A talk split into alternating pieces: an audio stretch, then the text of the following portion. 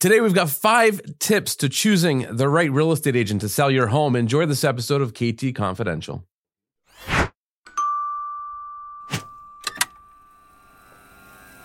Hello, Adrian. I was expecting you to say good luck, and you always say that when I sneeze.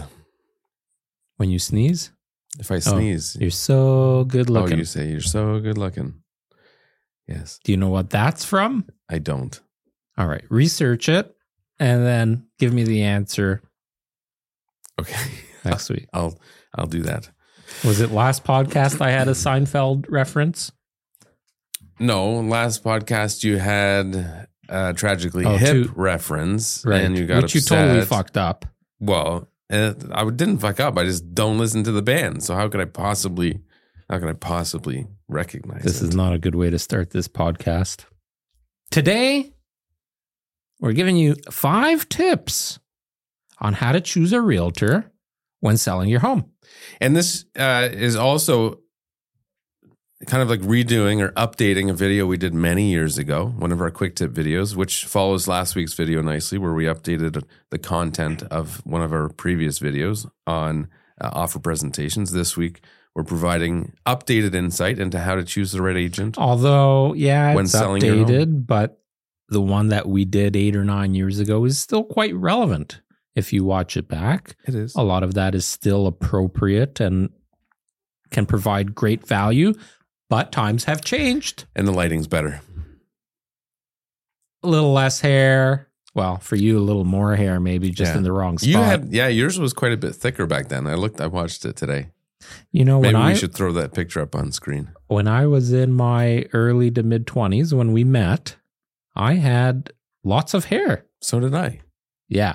Oh, yeah. I used to straighten it. Adrian in the morning. Would dig up one of those pictures too. Adrian in the morning would spend a copious amount of time with hair products and his hair straightener to make sure that his hair was just perfect. Did you ever dye your hair? Oh, many, many times. Yeah, I had like blonde hair. I was blonde. I had blonde tips, like the frosted tips. Yeah. I was purple. I was blue, orange. Do you have pictures of that stuff? I have one yearbook photo. They are. I don't know if the blues and purples are floating around because that's when I had a car and a girlfriend. And you had purple and blue hair? Yeah. Oh my God. Blue. Blue for a while. I want to see this. That's when, that was a thing. Was it? I mean, can someone corroborate this story? Was it ever a thing?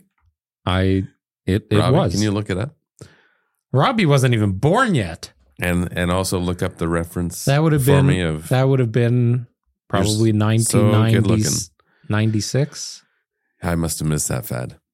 Okay, I'll just tell you because, again, this shows how different we are, right? Like, you know nothing about Seinfeld. You know nothing about the Tragically Hip. Like, how are we even friends?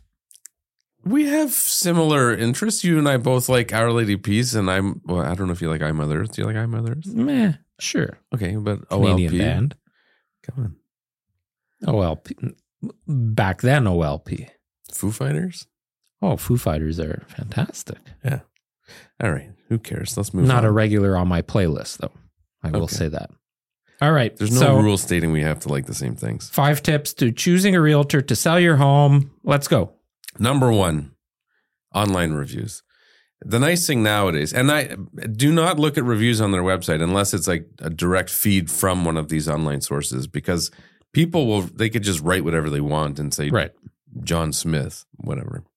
So go to... Our preference is Google. Google reviews are a reliable source of reviews. They have algorithms that are so good that sometimes they filter out legitimate reviews. Yeah. And we're not able to get those back. If the algorithm catches it, it gets sucked out forever. Facebook reviews would be next, along with Yelp, stuff like that. But Google reviews are an excellent source. And my tip for looking at Google reviews...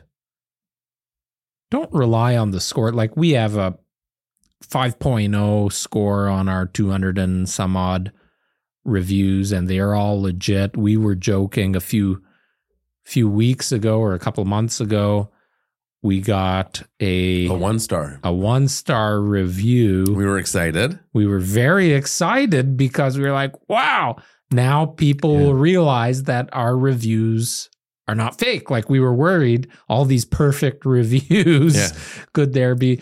So, and actually the one-star review was a guy, because Steve Brouhman was door knocking. He didn't like the fact that Brouhman knocked on his door and put something in his door or whatever. And Steve went back and apologized and told him. He handled it so well. The guy removed the review. And we were upset. Yeah, we were upset. Why did you remove the review? Anyways, but do a deeper dive. Like, actually read some of the reviews. See if there is a recurring message. Like, what does that realtor or that team do particularly well that everybody is talking about? Yes. Is it the staging? Is it the negotiation? Is it whatever? It's interesting if you read ours, all the different components that people are pleased with. And the same thing goes with the bad reviews. You will see, like, it's almost, I don't know if hereditary would be the right word, but consistent messaging. Something that says a lot about a person or a team is also how they respond, specifically to the bad reviews. Sure. If somebody gets their back up and becomes very defensive. That's a great point. Versus handling it professionally. Yes. Because that could convey to you, okay, if the things don't go well, if I do have a problem, how is my agent going to handle that? We may not agree on music or TV shows, but what we do agree on for the past 20 years that we know each other is we believe an unhappy customer, for whatever reason they're unhappy, if you can turn them into a happy customer. An unhappy customer is an opportunity to make them happy, because they're telling you why they're not happy. If you can make them happy, you probably have a customer for life. Anyways, Google reviews are a great way to start the process, because that's how most people start by their search, right? They start their search is, they're going on to Google, real estate team in Milton. Here are the options. You can start by looking at their reviews. Number 2, visit their if they have some, and I wouldn't hold it against them if they don't, but visit if they have current listings on the market, go visit them. Yep. It's a great opportunity to see how a property is showcased in their marketing plan. Yes. See how much care, level of attention went into their process, went into the marketing. And if you attend an open house, it also gives you an opportunity to see who is hosting that open house, how do they handle the process. Actually, that's a good point. We didn't really talk about that one, but it does tie into this, is I would do that before engaging with the agent, is go to one of their public open houses to see how they present themselves and represent their client. That's bundled all into the visit the listings. Correct. 3rd, review online listings and their marketing. We maybe did this backwards because of 2 opportunities that a homeowner... Maybe you could flip-flop number 2 and 3 here. Yeah, the 2 opportunities as a seller that you have to sell somebody on your property. First, online. That's the first place they're seeing it. And second is in person. So both of those instances are extremely important to review. So go on, check and see how good are the photos. Are there additional mediums? Like, do they have a video? Is there a floor plan? What marketing initiatives have they taken to promote the property? Read the description. Does the description, and this will help. So again, you could flip-flop these number 2 and 3. They kind of coincide. If you go to the property, you go to the open house, and you notice a really nice feature, right? Like even to the point where there are heated floors throughout the main floor. Great feature. But it's not in the description. It's not in the property brochure. It's not highlighted anywhere. There was no signage in the home to tell you of that. You just felt it on your feet. Something like that might, you might clue into how attentive Their marketing is for the property. I can't tell you how many times I've had buyers move into their new home and say, hey, this thing has XYZ features. You actually have a story that you've told on this podcast before. Which one was it? A heated floor story. Oh, yeah. Well, heated floors are commonly missed. There was one house, I can maybe this particular house, it was in the ensuite bathroom, and the switch, for whatever reason, was installed behind where the door swings. So not ideal. But because of that, we never saw it. We had no idea there was heated floors, and they moved in and found out there was heated floors. Right. That's a great feature. The other thing I would look for is your perception, and this, which is maybe why you should do the online search first, is your perception. You see it online, and how do you feel when you go in? Are you overwhelmed, underwhelmed? Were your expectations met? Because a lot of listings over embellish the property. Great point. And how many times have you taken a buyer to see a home? They saw it online first. Now they're going through their home. They're going, oh, it looks way better online. Right. Yeah. And in those instances, that's not ideal as an actual buyer. Can't put lipstick on a pig, folks. Number 4. Interview multiple agents. That's right. We didn't script or plan this, so I said number 4. I assumed you were going to say what it was, and you did. There was a bit of a pause, but you figured out what I was doing. Thank you. Multiple agents. Yes, you should always interview multiple people. I think one of the most important things in this whole process, which is funny because the next step is process, is having synergy. You want to work with somebody that you are comfortable with. And a lot of that is personality related. Do you jive with them or don't you? You want to work with somebody that you're confident in.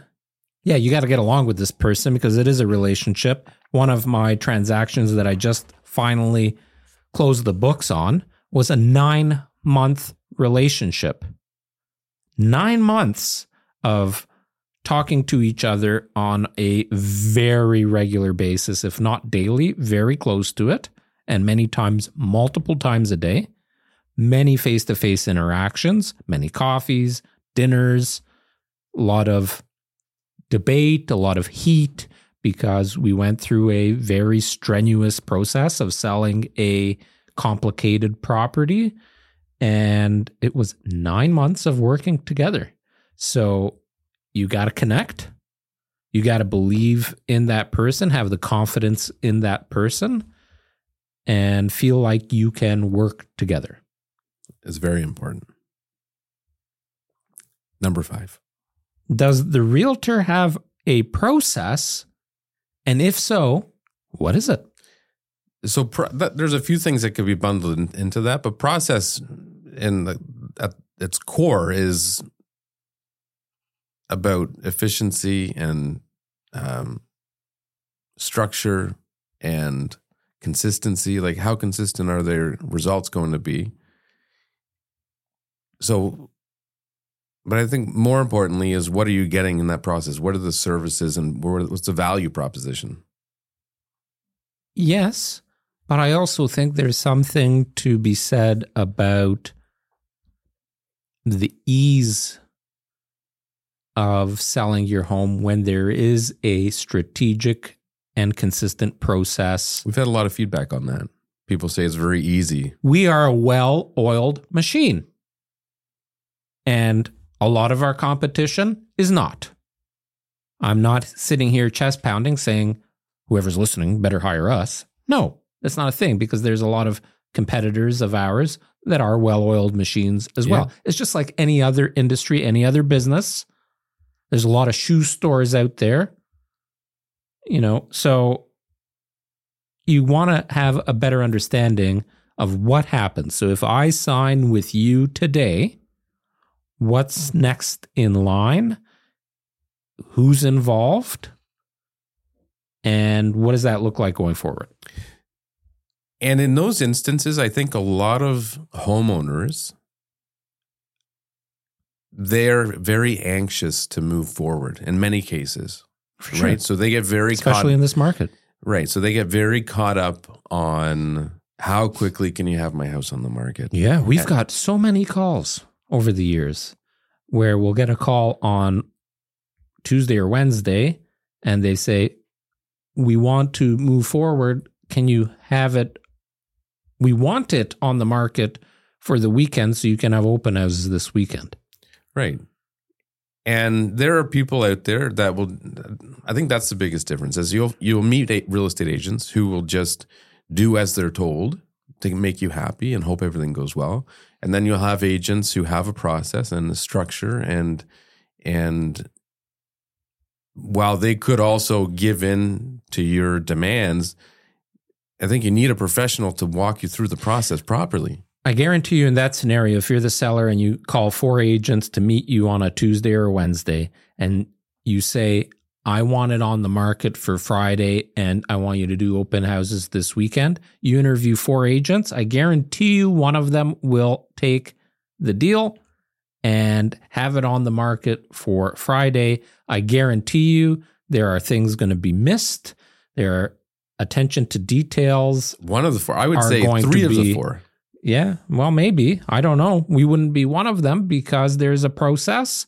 And if you miss parts of that process, you are doing your property your biggest investment in your life. You're doing it disjustice. You're not going to get the proper marketing out of it. It is going to deter a profitable or a successful result. And this is not because you're rushing. You're rushing. We're not just half-assed. And could you cook a roast beef in 4 hours? Could you cook a roast beef in 30 minutes? I wonder how that would taste, microwaved roast beef. You never had like a Stouffer's dinner? There you go. Proof is in the pudding, because there have been instances, not nowadays, but in our earlier days, where I can remember one specific client. Or a Subway sub, roast beef sub. You ever have one of those? It's like chewing shoe leather. That's true. I remember one client who was referred to us, and I gave in a little bit to his demands. He didn't want to stage. I can't remember what else. There was a couple of things, and also showings, as he wasn't very accommodating with showings. But he diverted from our process the most of anyone I can ever recall. And it was one of the most challenging sales ever that I personally had experienced. And I know it was because I had diverted from our best practice. And I'm not sure the right way to convey it, but had I have persuaded him to follow our process better, which may or may not have been possible, I guarantee the outcome of the sale would have been better. One of your first jobs, I don't know if it was your first one, but you worked at McDonald's. Yes. Franchises are a great example. Good franchises. Yeah. Because there's a process in everything. How the food is made, what clothing are the employees wearing, how do you greet a customer, how is the milkshake made? How many pumps of syrup go into whatever? Can you imagine one of those companies would never survive if they didn't have those processes in place? Right. And as a consumer... And all of a sudden, if you make the hamburger differently, does the hamburger taste different to that consumer? And is this consumer now not happy because the hamburger is not what they expected? Right. Same thing. And same thing applies. If you rush the person to make your food quicker and they skip steps, you're going to be unhappy. Next time one of our realtors get an objection, they need to be watching this podcast, because that's a great analogy. It is. I was going to say that, and then you did. Well, there's 5 tips. Here's a pro tip, though. Yes. We're going to throw in a bonus. Here's a bonus tip. Bonus tip for today. Do not focus on the list price or the valuation of your home. Do not get consumed by that number. You want to make sure the home is marketed to its absolute best, period. And the person representing your property and representing that marketing has your best interest in mind. They know how to negotiate the deal to get you the highest valuation possible. And that, quite frankly, we mentioned synergy and confidence and all that. That plays a factor. If you interview 4 agents, more likely than not, you will have 4 different opinions of value. And oftentimes, it has no relevancy to what the final selling price will be.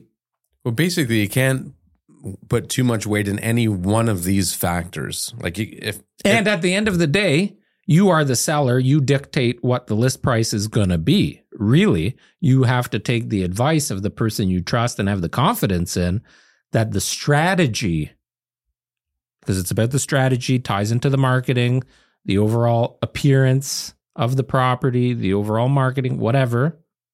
It all ties in. It's a strategy. Sometimes you list the home below market value. Sometimes you list it above market value. It's a discussion and it's a collaboration of ideas between you, the seller, and your realtor that you are putting the confidence in. There you have it. That's it. 5 tips to choosing a realtor to sell your home. Plus a bonus pro tip. Bye. There you have it. Hope these tips in this episode of KT Confidential, the Real Estate Podcast, helps you choose the right agent to sell your home. Good luck.